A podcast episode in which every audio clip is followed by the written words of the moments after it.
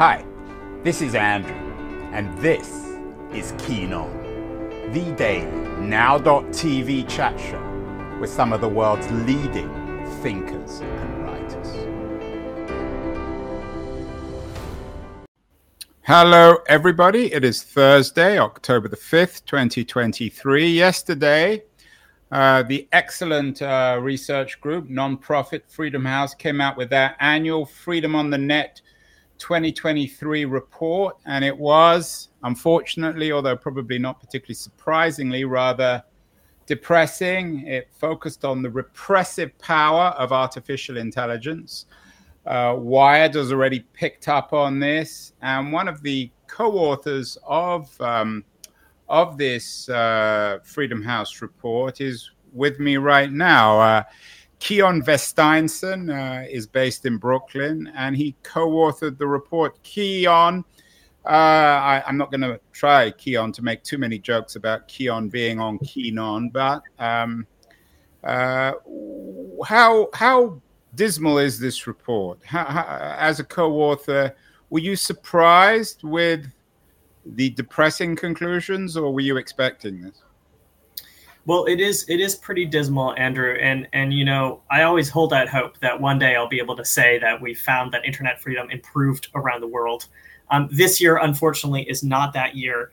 Uh, global internet freedom declined for the 13th consecutive year. Now, um, by way of explanation, Freedom on the Net is our annual country by country assessment of internet freedom. And we define this as the basic idea that the rights and protections we all enjoy offline should also be protected online on the internet. Uh, we look at how easily people can access the internet, whether the internet is censored in a given country, and how the fundamental rights of free expression and privacy may be restricted by governments and companies in those countries. Now, um, unfortunately, again, you know, this is the 13th straight year of decline for internet freedom. Um, so I, I, can't say it, it's much of a shocker. Uh, but there are always um, these beautiful, you know, bright spots that we see around the world that I'm, I'm happy to talk about uh, at length if you if you want to get to some good news at some point in the segment. So you said this has declined 13 years in a row. How long has Freedom House been running this report? Well, we have been running this report since 2009 when we launched a, a pilot, uh, but the report as we know it um, has been in place since 2011. Uh, this year, uh, we covered 70 countries, um, and we've been it's able basically to. declined every year that you've been publishing the report. There hasn't been a an improvement in any way. And in other words, when you began the report in 2010, um, what what was the difference between 2010 and, and 2023? That's a really good question. And I mean, um, you know, we're looking now at, at more than a decade of of change in what we think about the internet. I think you know the project in its early beginnings came um, at a time when people in general really were really optimistic about the promise of the internet for social change. You know, this is this is at the heels of Barack Obama's uh, you know digital election um, in 2008, at the heels of the Arab Spring, when we saw these incredible mass movements building on social media. Um, and I think in the intervening years, we've really um, come to terms with how that sort of liberatory potential um, comes with a, a, whole host of, of real serious harms. I mean, this year uh, we found that attacks on free expression are more common than they've ever been before. Um, two really uh, unfortunate record metrics from our report is that in more than three fourths of the countries covered by the project, people faced arrest simply for expressing themselves online about political or social or religious ideas. Um, and we also found a record high of 41 governments that imposed website blocks on websites featuring, you know, again, political, social, or, or, religious content. This is, you know, independent media outlets. These are LGBTQ rights organizations in these countries, or, you know, members of, of religious or ethnic minorities that are using the internet to, um, you know, build their own communities. Um, those are the kinds of, of websites that we see increasingly targeted around the world. Kian, let's step back from this a little bit as much as we can many political scientists have written about the decline of democracy around the world since 2010. People like Larry Diamond, who's been on the show, and many other uh, writers and historians. To what extent is this decline in online freedom mirrored by the decline offline? That's a really, um, I think this is, is something that's really borne out in, in our research as well. Um, my colleagues put out what we call our, our Freedom in the World report, um, which looks at political rights and civil liberties in every country and territory around the world. Um, and as I'm sure will be unsurprising to your viewers, um, those uh, researchers have found that democratic rights and institutions are being really undermined globally. So I think it's it's certainly the case that we see that the sort of degradation of the civil rights and political liberties that undergird strong democracies, that when those are are um, in decline, that that's um, matched in the offline space as well. But the flip side um, here, Andrew, is that I, you know I think we find that when uh, countries bolster their democratic institutions, that we see uh, real meaningful benefits um, for internet freedom as well. Um, you know, one standout example here is the Gambia. Um, you know, the Gambia is is in our index in freedom on the net, the country that has seen the greatest improvement over the past decade. Um, and it's no coincidence that that past decade has seen the people of the Gambia oust the long term dictator Yahya Jammeh and start to rebuild the country's democratic institutions in the wake of, of Jammeh's repressive regime. Um, and with that democratic rebuilding has come some really important landmarks um, for internet freedom in the Gambia. Um, people are able to express themselves online uh, in ways that were never possible in the Jammeh era without fear of being locked up or, or beaten in retaliation. And we've seen really impressive landmarks like the passage of an access to information bill that means Gambians can learn more about their government and achieve real victories for transparency. So, you know, all this to say, certainly the decline of, of democracy and the decline in global internet freedom go hand in hand. Um, but I think there's a kernel of, of room for, for optimism here in, in pushing back against those trends. Kian, the promise of the internet was as a global medium, a global platform, which physical boundaries, nation states were no longer relevant. Uh, when, when you do your analysis, um, are, are, you doing this on a national basis? A few years ago, there was a book out called The Splinternet, which talked about the global internet splintering into a, a Russian internet, an Iranian internet, a Chinese internet, an American internet to what extent is there a connection between this decline in online freedom and the splintering of the internet into uh, different internets? You know, these. I, I, think these two things are are inextricably inextricably linked. Now, so uh, let me give the the boring methodology answer to the question, and then maybe talk about um, sort of the the premise here. So our report looks at the conditions of being online in a given country. So we really focus on the experience of internet users um, in Myanmar versus an internet user in Nigeria versus an internet user in Colombia. Um, and our uh, our methodology seeks to assess um, the conditions on the ground for those people in a given country, and then also create opportunities for comparison. But we found over the years that uh, it is it is certainly true that some governments are seeking to carve out their own domestic internet spaces. Uh, you know, I think the the beautiful um, idiom of the internet as a network of networks um, does, uh, in fact, um, you know, uh, show that a network can be removed from that network of networks, right?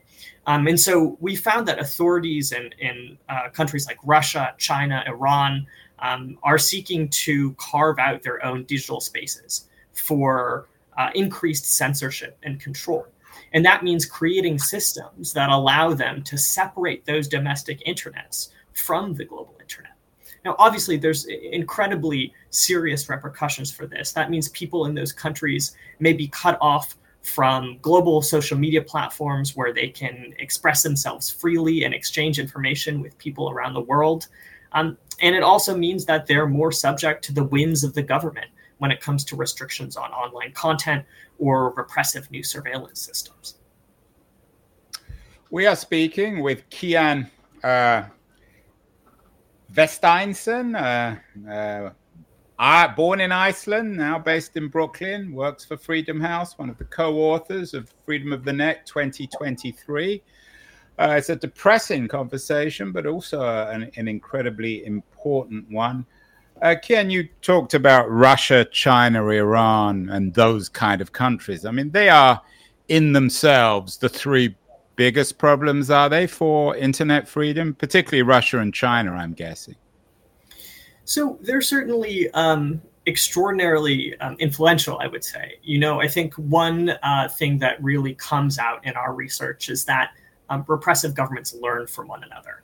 Um, you know, when it comes to digital authoritarianism and digital repression, uh, these are technologies and tactics that can be exchanged. And so, certainly, um, you know, the governments of, of China and Russia and Iran can be extraordinarily influential.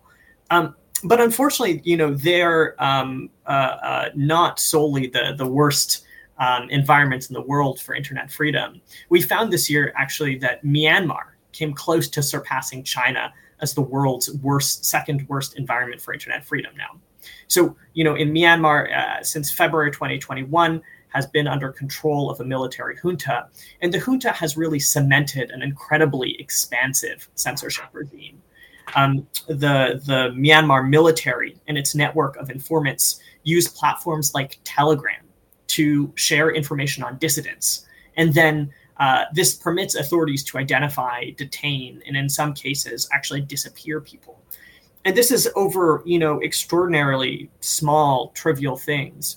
Um, you know, there are reports of multiple people um, who, uh, in uh, the anniversary of the coup, changed their uh, social media profile photos to a black square to sort of commemorate um, this, uh, you know, really serious uh, and a terrible moment.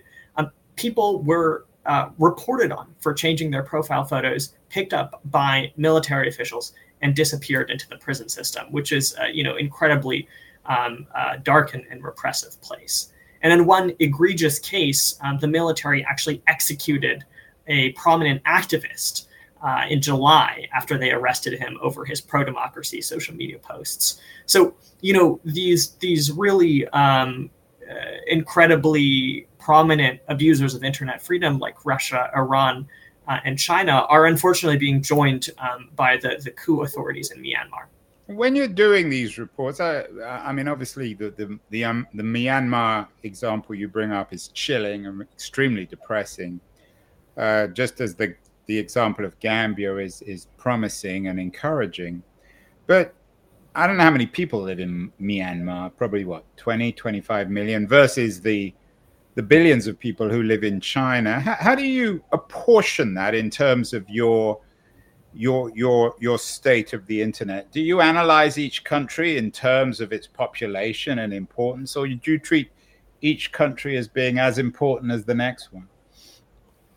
Yeah, this is a really um, a really good uh, a good question. You know, how many people live in Myanmar? I, I, I apologize for my ignorance here. I'm guessing 20, 25 million.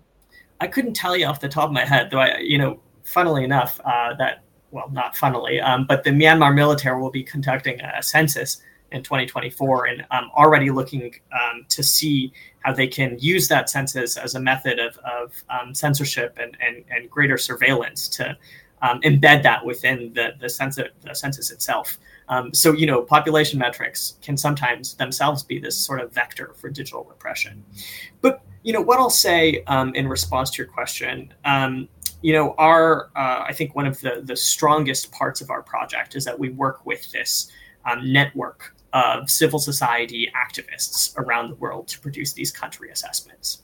So, for every country that we cover, we're working with um, someone who's based in that country, who's a journalist, an activist, a lawyer, someone who works on the issues um, on the ground to produce these country assessments. Um, certainly, in some cases, uh, it's it's not safe for us to work with someone in country um, for a variety of reasons, and in those circumstances, we'll um, you know work with someone who uh, living in exile um, or a member of, of the the diaspora.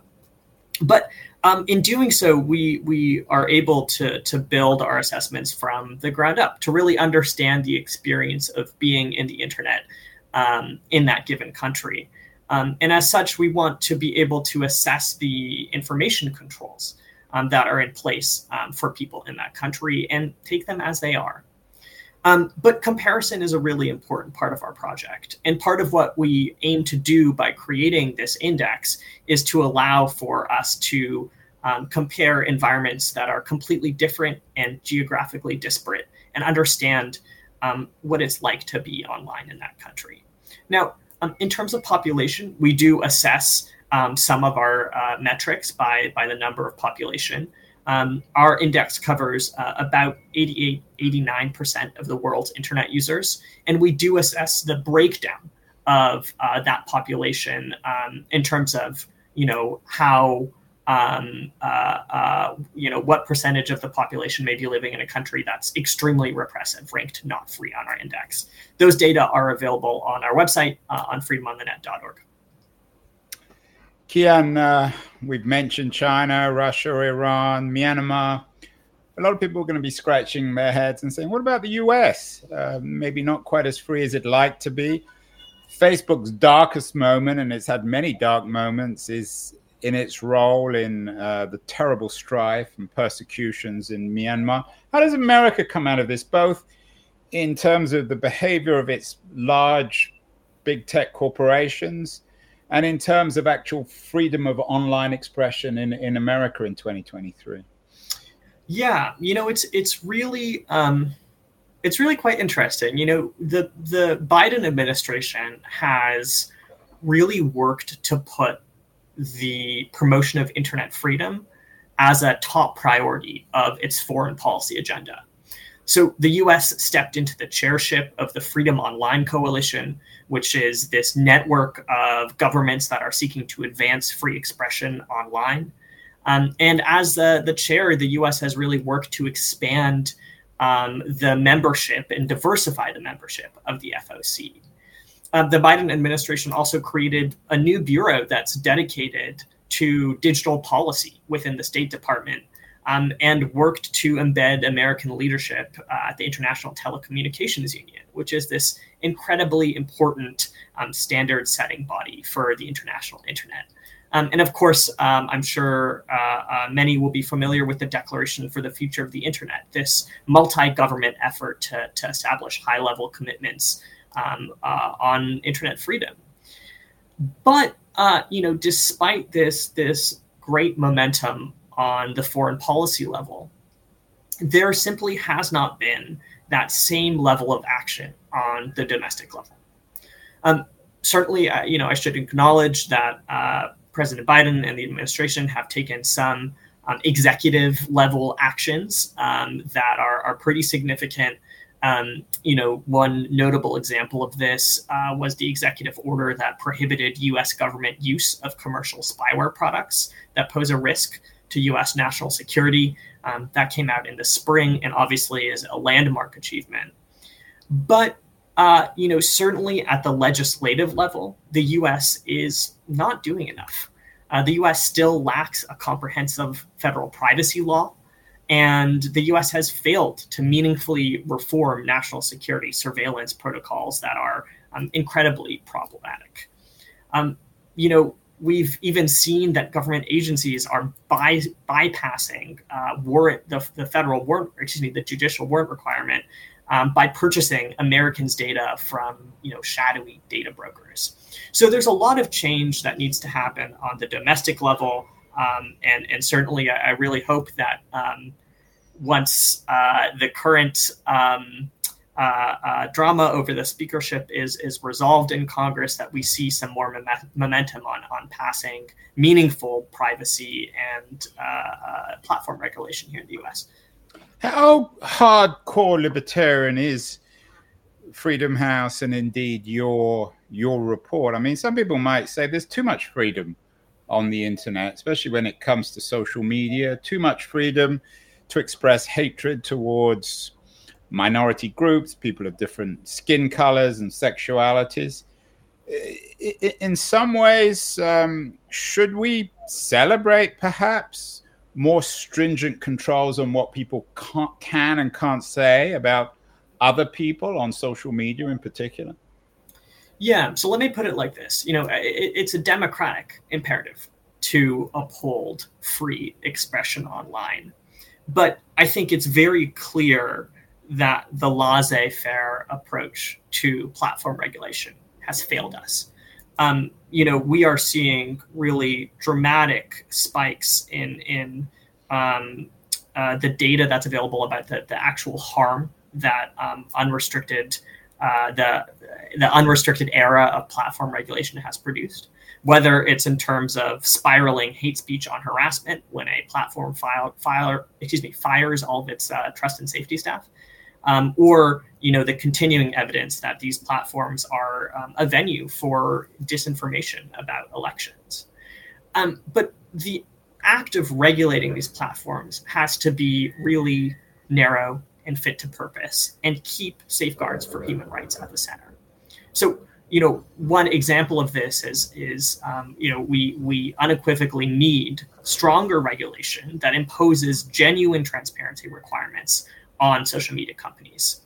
That includes greater transparency about their content moderation practices, their use of content recommendation algorithms, uh, and other sorts of, of platform systems, and uh, more information about how these platforms are using our data when we use them. Um, it's critical that these platforms be required to give independent researchers, trusted, vetted independent researchers, access to data about what's happening on these platforms. Um, these transparency measures can inform um, further policy measures down the line. But the fact of the matter is, right now, we simply don't understand enough about how these platforms work, about how they operate to pass um, smart and narrow policy responses to some of these online harms. We are speaking with Kian uh, from Freedom House, the co author of an important new report, a rep- uh, I was going to say a repressive report, um, a depressing report on freedom of the net tw- in 2023. It's declined for the 13th year in a row. This is all, of course, about Liberties. I need to remind you of our sponsor, Liberties, a quarterly journal of culture and politics, a journal that celebrates freedom in a different way, perhaps a, a more intellectual way, uh, rather than doing the kind of research that uh, Kian and the guys at Freedom House is doing. But both are doing a great job. I'm going to run a short ad for Liberties. And then I want to come back and in the, the final segment of the show talk specifically about AI and its impact on freedom of the net. So don't go away, anyone. We'll be back with Kian uh, Vesteinsson from uh, Freedom House. Beyond the news, the noise, there is nuance, insight. Liberties is not just a journal of ideas, it's a meteor of intelligent substance. It's the place to be for engaged citizens. Politics, opinion, substance. Liberties is a triumph for freedom of thought, a quarterly of urgency, of cultural exploration, of intellectual delight, of immaculate prose. It's invaluable. Subscribe now or find Liberties at your favorite bookseller. And you can subscribe to Liberties at libertiesjournal.com. We are speaking with Kian uh, from Freedom House. He is the co author of an important new report. It was out yesterday Freedom on the Net 2023 The Repressive Power of Artificial Intelligence. Kian, in the first couple of segments, we talked more broadly about what was happening on the net, but fill us in on AI. Why is AI now contributing to the crisis of online freedom? Yeah, let, let's dive into this. And, and before we do, um, I, I, should uh, make a little disclaimer, which is that you know AI in general, as a set of technologies, offer some really exciting and beneficial use cases. Um, you know, I think we can uh, easily brainstorm um, you and I, Andrew. You know, some really important and, and critical uh, applications of these of these tech for science research, for healthcare purposes, um, you name it. But when we look at some narrow applications of these measures, uh, when we're looking at generative AI tech um, or some, uh, you know, automated content removal systems, we find that the uptake of AI has increased the scale, speed, and efficacy of digital repression.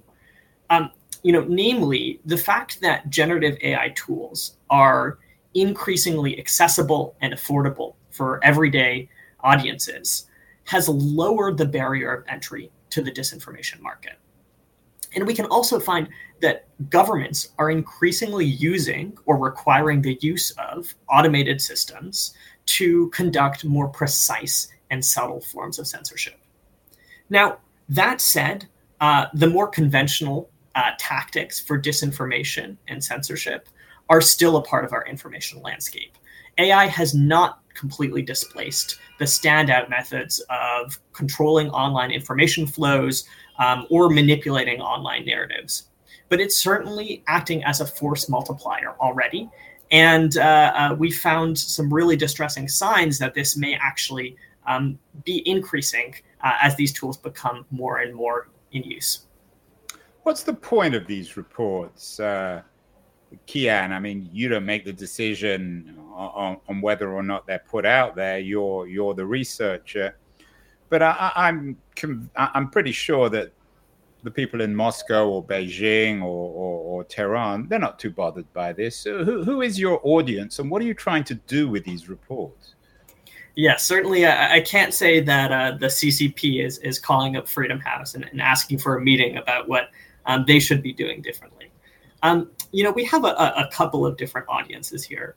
Um, and I'll say that uh, uh, at a very high level, the point of our report is to call attention to how governments and companies can be doing better when it comes to safeguarding human rights online.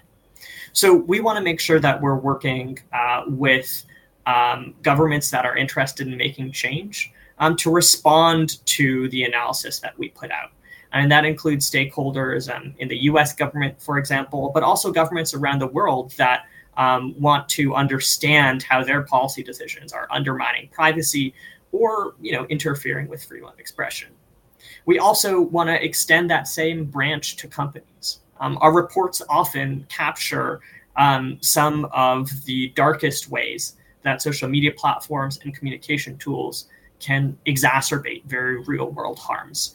Um, you know, uh, our country narratives, uh, about of which we put out 70, um, look at some um, really staggering examples of how social media tools have been used to inflame hate speech uh, in countries on, on the verge of crisis. And so we want to make sure that we work with those platforms to um, strengthen their policies and procedures for responding to such um, real risks. Um, and finally, our audience is uh, the international community of civil society organizations, activists, and ordinary people who really care about free expression and privacy. Um, we do this work uh, in community with some really fantastic researchers, advocates, and activists. Um, and, uh, you know, it's a, a, personal priority for me to make sure that um, these uh, reports can get in the hands of as, as many people who can use them um, in ways that I can't even conceive of. So you're, you're suggesting that there are three constituencies when it comes to audience governments, private corporations, and, and the broader public. It's clear that the broader public, of course, uh, would, would, would want to see, I'm guessing, certainly in the West, would want to see more internet freedom. Let's address the government one and the corporate one. Uh, the corporate one first is I'm talking to you from San Francisco and on the edge of Silicon Valley. Do you think that big tech cares about this? Do you think that the players, the dominant players, Amazon, that of course pioneered a lot of surveillance at work. Facebook, that has a, a, profoundly, troublingly checkered record, Google as well, do these companies really care about online freedom? Or, or, or is this just a, a kind of a liberal whitewashing they do whenever reports like this come out?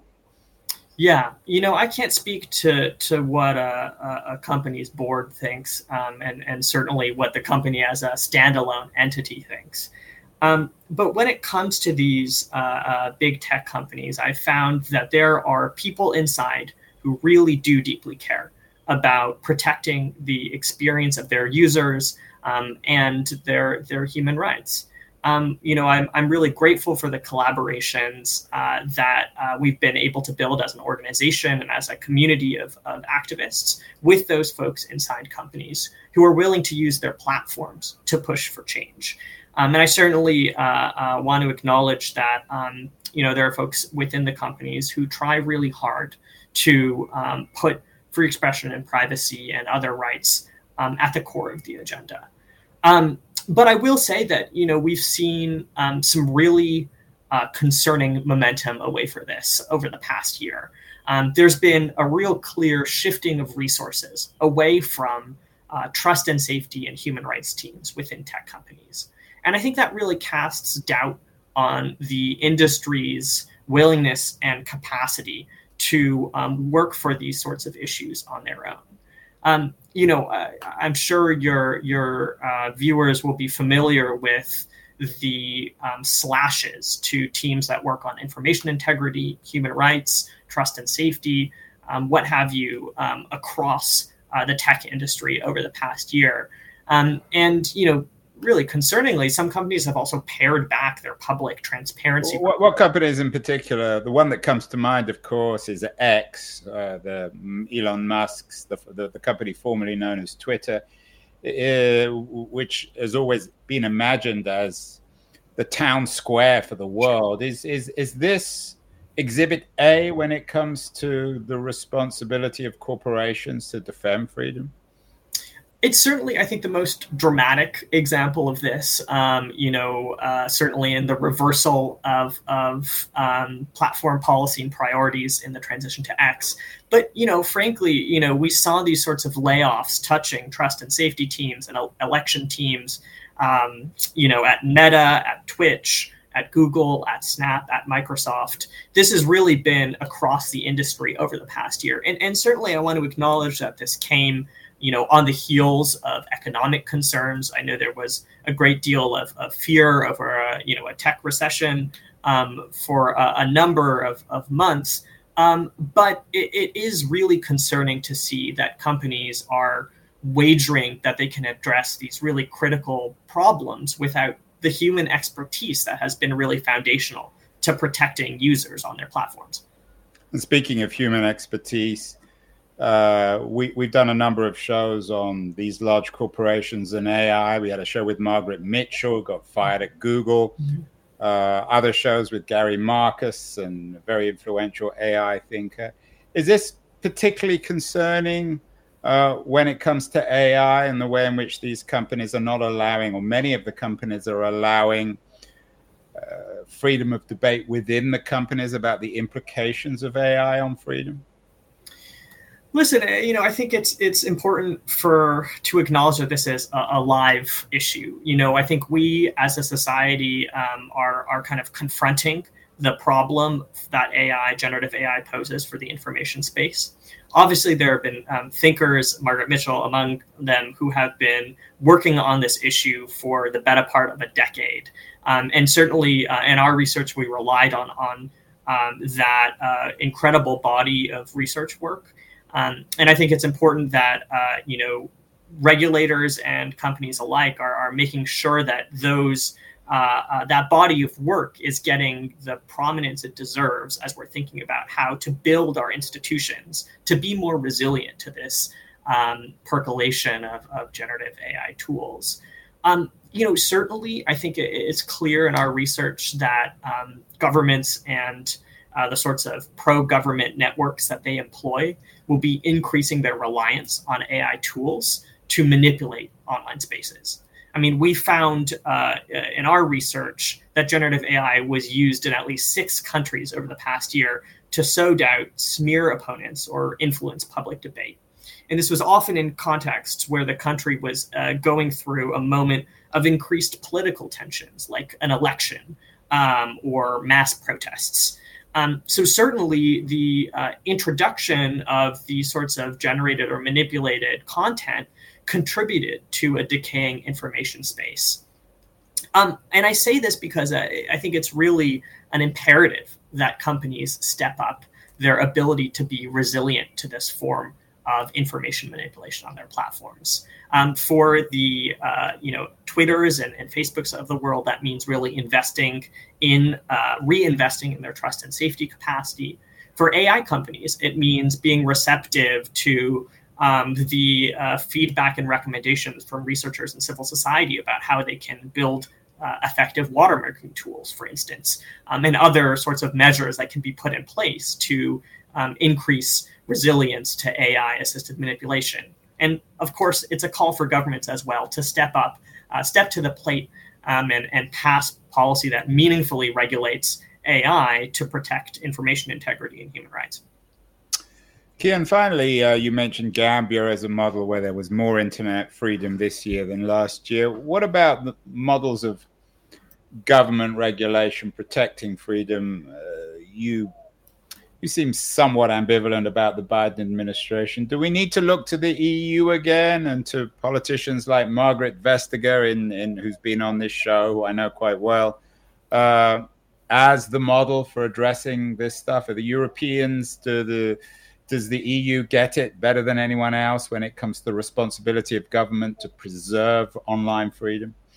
I mean, certainly, I think we're seeing some really uh, interesting measures um, taken by the EU. Um, the the DSA, the Digital Services Act, uh, you know, this is a big experiment that's playing out right now, um, and there's certainly elements of the DSA that I think are really strong when it comes to protecting rights. There's also elements that uh, uh may go a step too far in putting controls on on freedom of expression online.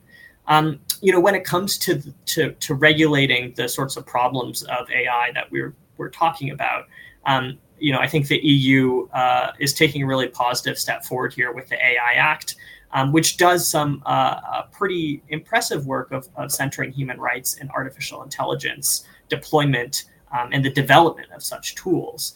Um, you know, it, it's certainly noteworthy that uh, the draft text, one of the draft texts of the EUI Act, um, seeks to prohibit the use of AI and technologies that are widely known to infringe on human rights, like uh, you know so-called predictive policing tools or real-time biometric identification measures. You know, I think these are a really strong starting points. Certainly, something to look forward to.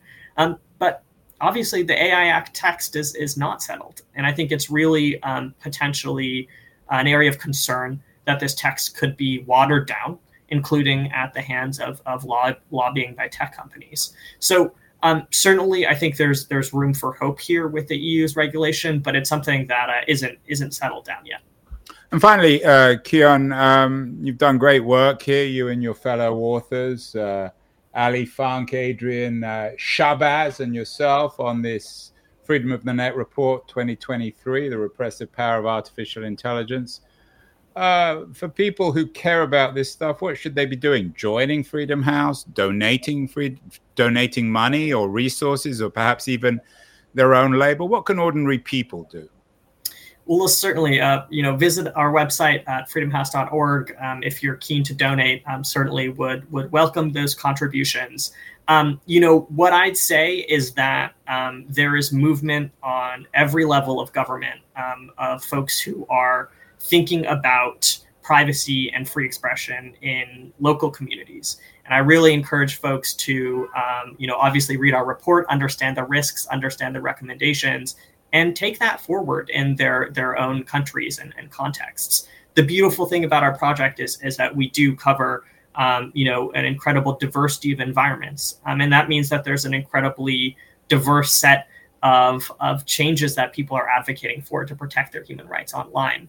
Um, and so I really encourage uh, uh, people to um, learn more about what's going on and in their specific country context um, and use our reports as, as scaffold, scaffolding to push for change.